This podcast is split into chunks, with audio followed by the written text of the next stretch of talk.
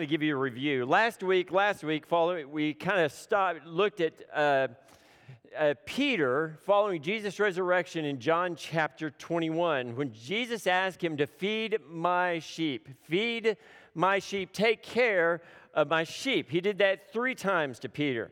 Peter, if you love me, you will care for my sheep. You will tend my sheep. And all those were shepherding terms. In essence, I believe that Jesus was telling Peter, you need to move away from a fisherman mentality to have a shepherding mentality. You can't just throw back the fish you don't like with people. You need to be a person who actually shepherds people, every one of them. And remember, we talked about the 153 fish. The 153 fish. And I said, why is there 153 there? Is it because I believe Jesus had them count the fish. And why did he have them count the fish? He had them count the fish because he wanted them to see that every single fish matters. Every person matters. And if you're going to tend my sheep, I need you to tend my sheep because every single person matters. So, how about us? How about us? How about you and I? with that question that we asked last week How are we doing moving from friendly to actually caring with one another? Are we like the fishermen who pick and choose who we tend to and care to, or are we like a shepherd who love to care and tend those God puts in our way, no matter who they are? Now, let me say this about Lake Homa.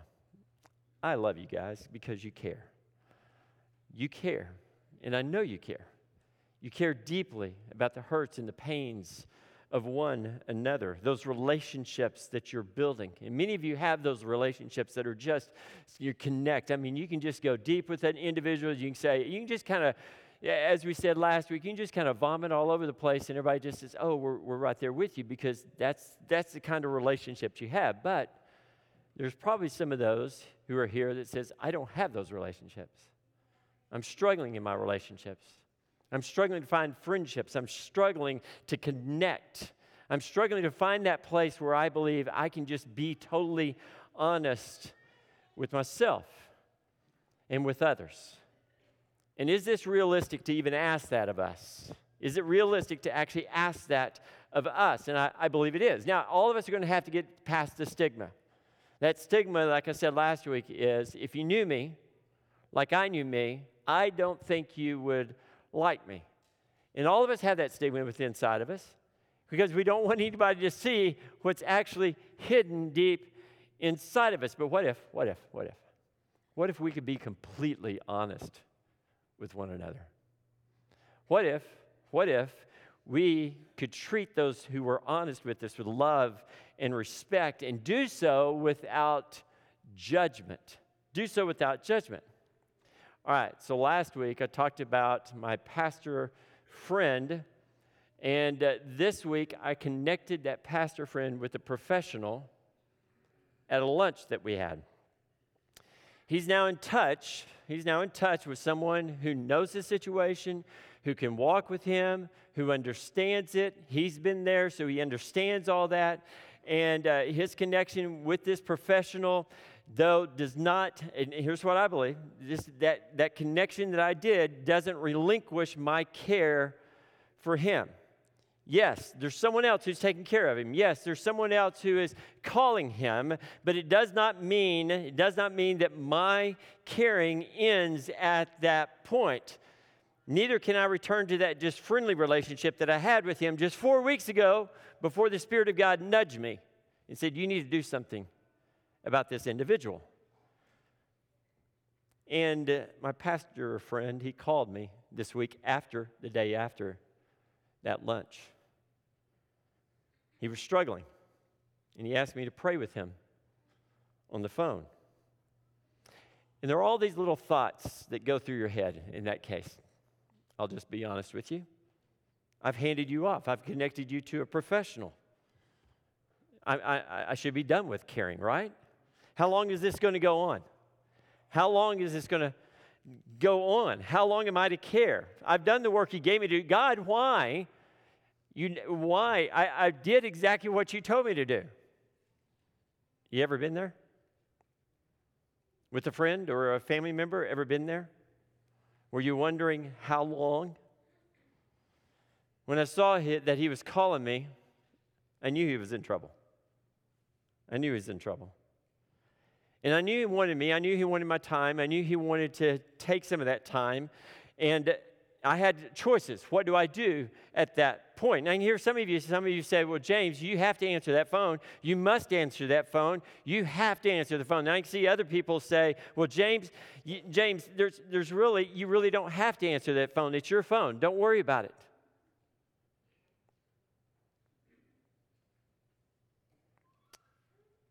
Let me ask you a question. How many of you did your homework last week? You remember what it was? All of us were supposed to be praying for what? For eyes to see if there were people that came across our path for which each and every one of us would actually go, that person, I believe, needs something in their life, some type of touch, some type of, of whatever it is. And remember, we talked about that last week, how important that is to, to actually listen and have that prayer so that you can actually reach out to that individual and, and feel that nudging of the Spirit. And I asked you, I told you, don't do anything. You don't have to do anything. I just want you to be aware of that spirit that is within us that's actually nudging you to do something for another individual. And it starts with prayer. It starts with prayer. Prayer is the first practical step in order for us to actually really care for other people. We have to see them as sheep and not as fish. And the only way we're going to do that is if we see this, have this prayer life that actually is engaging with other people around us. And so we begin with prayer. Look at this verse. Jesus says in, in Mark chapter 1, verse 30, 35, not, not he says, hadn't said anything yet, but here we go. Very early in the morning, while it was still dark, Jesus got up, left the house, and went off to a solitary place where he played, prayed. Not played, but prayed, okay? All right, you see the passage on the screen. Do you remember the verses surrounding this, this verse? Do you actually remember what we're talking about here? Do you remember? You remember that I told you that, and here's what I've learned about, about caring for others. And here's what I want you to know it's complicated. It's not as easy as we think it is. Caring for others is just not as easy as we think. It's complicated. Okay, so let's look at this verse here a little bit better. So let me tell you, Jesus tells, uh, he actually gets Peter, James, and John. Peter, Andrew, James, and John all live in the same town. He has called them and he said, Hey, I want you to come with me. And so they're in Bethsaida. He takes them to Capernaum, about six miles away. And so they walk to Capernaum. They have this unbelievable experience. Unbelievable experience. There's a, there's a demon that is there in Capernaum where he is, and Jesus cast out that demon because he is saying, that, that demon saying, I know who you are. You're the Holy One of God. And everyone is astounded that that has happened, that they have, have actually, that Jesus actually cast this demon out of this man. Well, it says then that Mark said immediately after that, they go back to Bethsaida. And they go to Peter's home, and where his mother in law is sick. His mother in law is sick. And it says that Jesus actually heals her. And then the, the word must have got out that night because it's sundown. This is in the evening, but it's sundown. Everybody shows up at the door. Everybody's not there at the door. And listen to the next verse, verse 34. And Jesus healed many who had various diseases. He also drove out many demons. But he would not let the demons speak because they knew who he was. Okay, here's where this theology of caring gets a little complicated. Gets a little complicated because as we go into this lesson, I want you to listen to this. All right, go back. Mark 35. We'll keep on going through verse 37. Very early in the morning, while it was still dark, Jesus got up, left the house, went off to a solitary place to pray, where he prayed. Okay, so that was the first verse we just read. Verse 36. Simon and his companions went to look for him. And when they found him, they exclaimed, Everyone is looking for you. Why? Why is everyone looking for Jesus? Tell me, why is everyone looking for Jesus? What do they want from Jesus? They want more healings, don't they? They want him to come and actually heal more people, cast out more demons. That's what they're wanting. They're wanting that. And you can just see Peter, Andrew, James, and John, the new recruits, they're excited. I mean, they're so excited. The healings, the casting out of demons. How much better could this get? Can you just can you just see you've just been called? You're just a disciple, and all of a sudden, here all these things are happening. You're going, I get to be a part of this. This is going to be awesome. This is going to be great. We can fix people's needs. Is this the ministry that Jesus has called us to?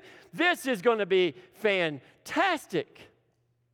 And you know what Jesus' next words are? Well, let me do this first.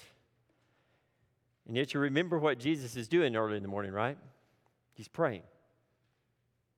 He's praying.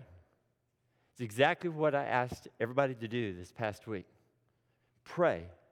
And you wonder what's going on in Jesus' prayer. And I put that verse up again because I believe in prayer so much that it helps us so much to understand what's going on in people's needs and hearts and in, in, in their, their lives. Very early in the morning, while it was still dark, Jesus got up, left the house, went off to a solitary place where he prayed.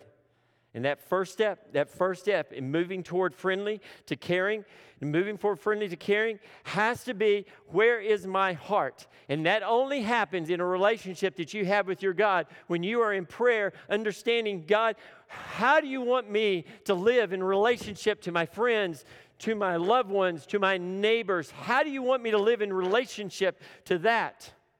And here's what Mark 1, verse 38 says. After everybody, after the disciples are going, this is going to be fantastic, here's what the ending is not what you expect.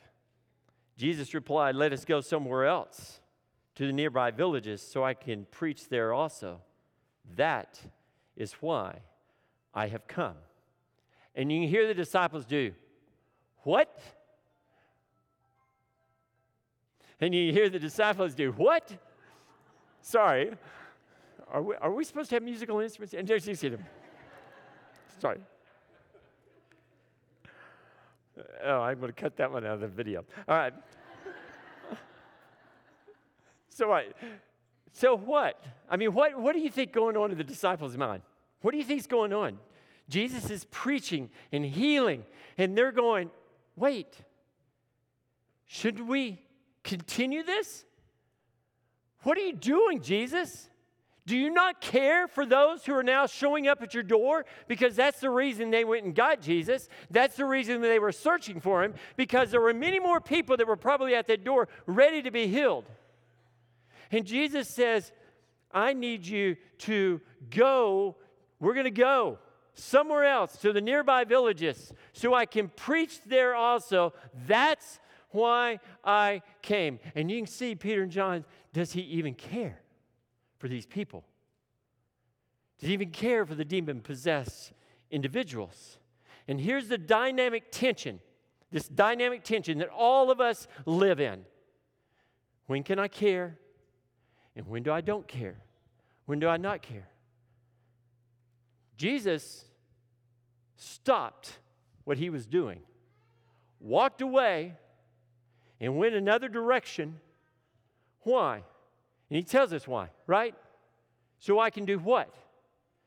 So I can preach the word.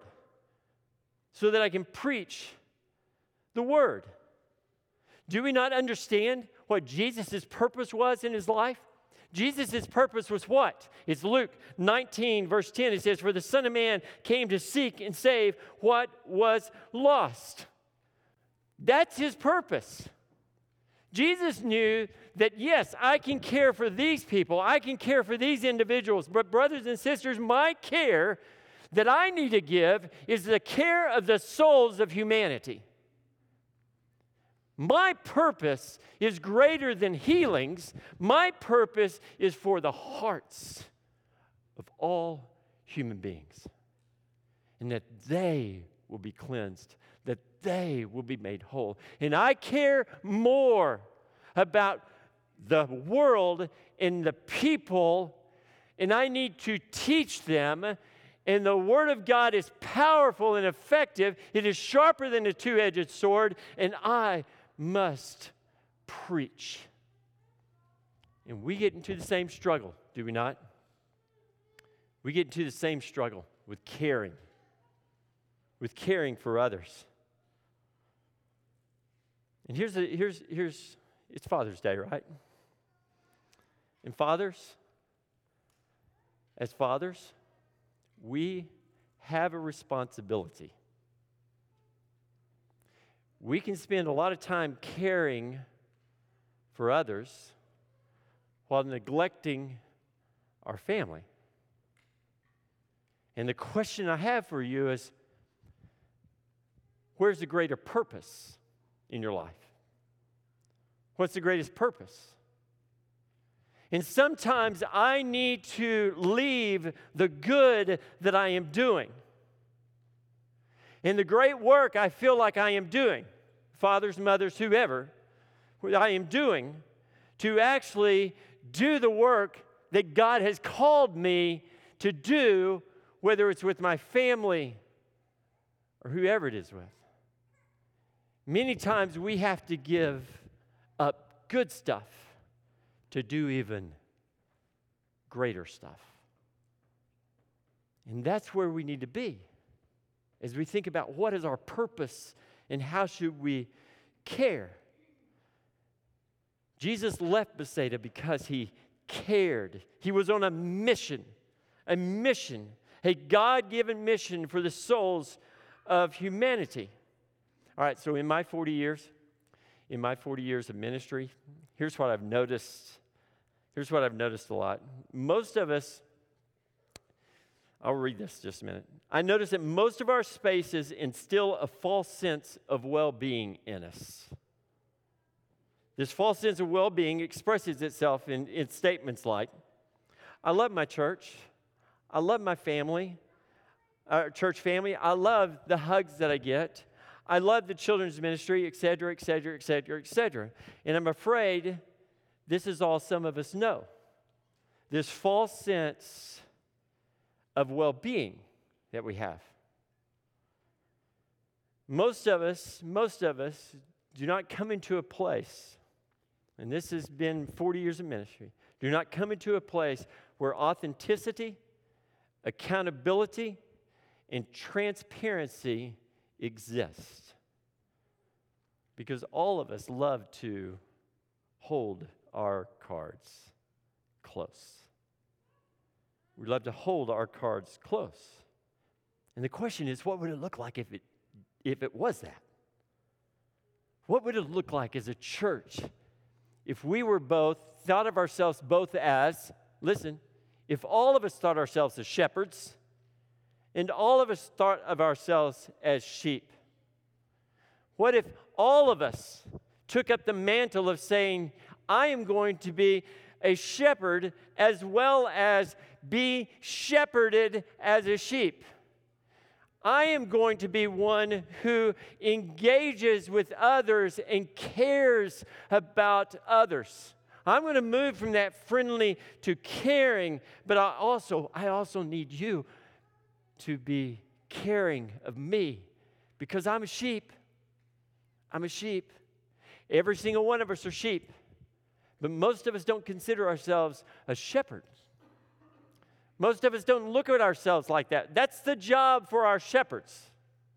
That's the job for them. No, no. We're all supposed to love each other and care for each other. That's what we're supposed to do. All right, let me give you the practical steps. It's what I didn't do. Now, if you got an outline, you get to fill them all in today. So, the first one you got, here's the second one. Number two on your outline take one's mind off of self. How do we do this? How do we do this? Take one mind off of self. I love Philippians chapter 2, verses 3 through 5. Do nothing out of selfish ambition or vain conceit, but in humility consider others better than yourselves. Each of you should not look not only to your own interest, but also to the interest of others. Your attitude should be that, should be the same as that of Christ Jesus. Okay, this is what Paul is asking all of us to do. He's asking all of us to show up. He's asking all of us not to just think of our own needs, but to think of others as well. Selfishness, selfishness is Satan's agent for our lack of caring. That's what it is. Selfishness becomes this agent that, that Satan grabs and says, You think about yourself. That way you don't have to think about others. when we look to ourselves and not the interest of ourselves and we look to others, man, what a joy that is. All right, here's number three. Number three caring must become an action and not just a feeling. Caring must come, and become an action and not just a feeling. Mark 5, verse 30 says this At once, Jesus realized that power had gone out from him. He turned around in the crowd and asked, Who touched me? Now, I don't have time for this greater lesson right here and to do this, but let me just touch on this passage. And I hope you know where this is, but let me tell you. So, a synagogue leader named Jairus, daughter is sick with a fever. And everybody comes up to Jesus and they say, Jesus, we want you to come because this is a synagogue ruler. We want you to come and actually help this child. Jesus is walking and he's going. This is an emergency. I mean, everybody's thinking this is an emergency. Jesus, come on. Everybody's around Jesus. They're all around Jesus. They're all coming around. And they're all coming around. And Jesus has one of these, four of these, on his robe because that's what they wear, the tallit. And these are the, the tzitzits that they have, which represent the 613 laws that they were supposed to uh, remember. Each one of these are on the corners of his robe. And as he's walking, there is a lady that comes up and grabs on to the corner of his rope. Why does she grab onto the corner of his rope? Why? Because she knows her text. She's a woman that has been bleeding for 12 years. She's a woman that, that is unclean. She's a woman that should not have been in the crowd. And she sneaks in and she grabs this. Why? Look at Malachi. Malachi chapter 4, verse 2 says, But for you who revere my name, the Sun of Righteousness will rise with healing in his wings, in the corners. And she said, If I just touch the wing, if I just touch the healing, I will be made whole. I will be made whole. Jesus had to stop. In the middle of an emergency, turns around and looks at this woman. He says, Your faith has made you whole. Now, she spills the beans. I mean, she spills everything. She said, Here's what I did. I'm sorry. And she's on the ground crying. Jesus said, Your faith has made you whole. And here's my, here's my, here's, here's my point on the way in our purpose of life, what God has given us to do, that purpose that Jesus was on to save the lost, that purpose that each one of us have in our own lives, that I'm, I'm headed this way, there are always going to be times for small interruptions in our lives that we need to turn and help. It's just like my friend. My friend when he calls, I pick up the phone because it's a small interruption for which I can at least, hopefully, somehow be a little bit of Jesus to him in his life. All right, here's number four. In order to do this, we need to be observant of others. Be observant of others. Remember the Samaritan story I told you last week. All right? But a Samaritan, so we had the Levite and the priest. The Levite and the priest, what did they do? They did what? When they saw the robber. They went by on the other side, right? And the Samaritan, as he traveled, came where the man was. And when he saw him, he took pity on him. Okay, I, I, I'm afraid our tendency, our tendency is to walk away from that. Is to say, Oh, I don't know if I can do this. I don't know if I can actually help this person. But the Samaritan, a Samaritan, this is a Jew, a Samaritan. And we don't have time to go into all that. But a Samaritan comes and actually helps this man. He reaches out, which is number five. He reached out and actually helped. He went to him and bandaged his wound, pouring on oil and wine. Then he put the man on his donkey, took him to an inn, and took care of him. Did you notice? Here's what fascinated me. Did you notice? Did you notice what the Samaritan had on him? He had all the tools necessary to actually help that man. He had a first aid kit. No, he did. He had a first aid kit. There was bandages. There was bandages. Like he went to him and bandaged his wounds, pouring on oil and wine. Then he put the man on his donkey, took him to an inn, and took care of him. He had a toolkit. So let me ask you, what's in your toolkit? What's in your first aid kit? What do you have that you can give to another? All you have is what's in your in your kit that you can actually help others with. But I don't have this, and I don't have. Do you, do you, do you have? You have some.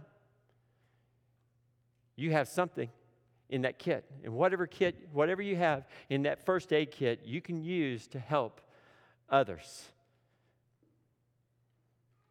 Four weeks ago, four weeks ago, when the Spirit of God nudged me to help my friend he was more, he was just an acquaintance. I don't feel I have done much to help him. I don't. All I've done is say, hey, are you hurting?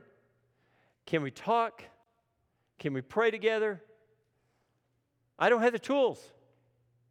I don't have the tools necessary to help what's going on in his life. But I do have a few things in my first aid kit. And you do too. Every single one of us do. We can do what we can do in helping with another, which brings me to this, and I want you to remember this do for the one what you can do. Just do for the one what you can do. You may not be able to do everything. You may have to do like me and grab another minister, pastor, and say, hey, come along with me. Come along with me. Help me out in this. All right, here's number six serve instead of waiting to be served serve instead of waiting to be served. Matthew 20, verse 28 says, The Son of Man did not come to be served, but to serve and to give his life as a ransom for, for, for many. And this is probably redundant, but Jesus came to serve and to seek and save the lost. That's what he came for. He gave his life as a ransom for many. And our job is to move beyond the friendly to the caring and serve instead of be served if we want to be like Jesus. Which brings me to my last point. My last point.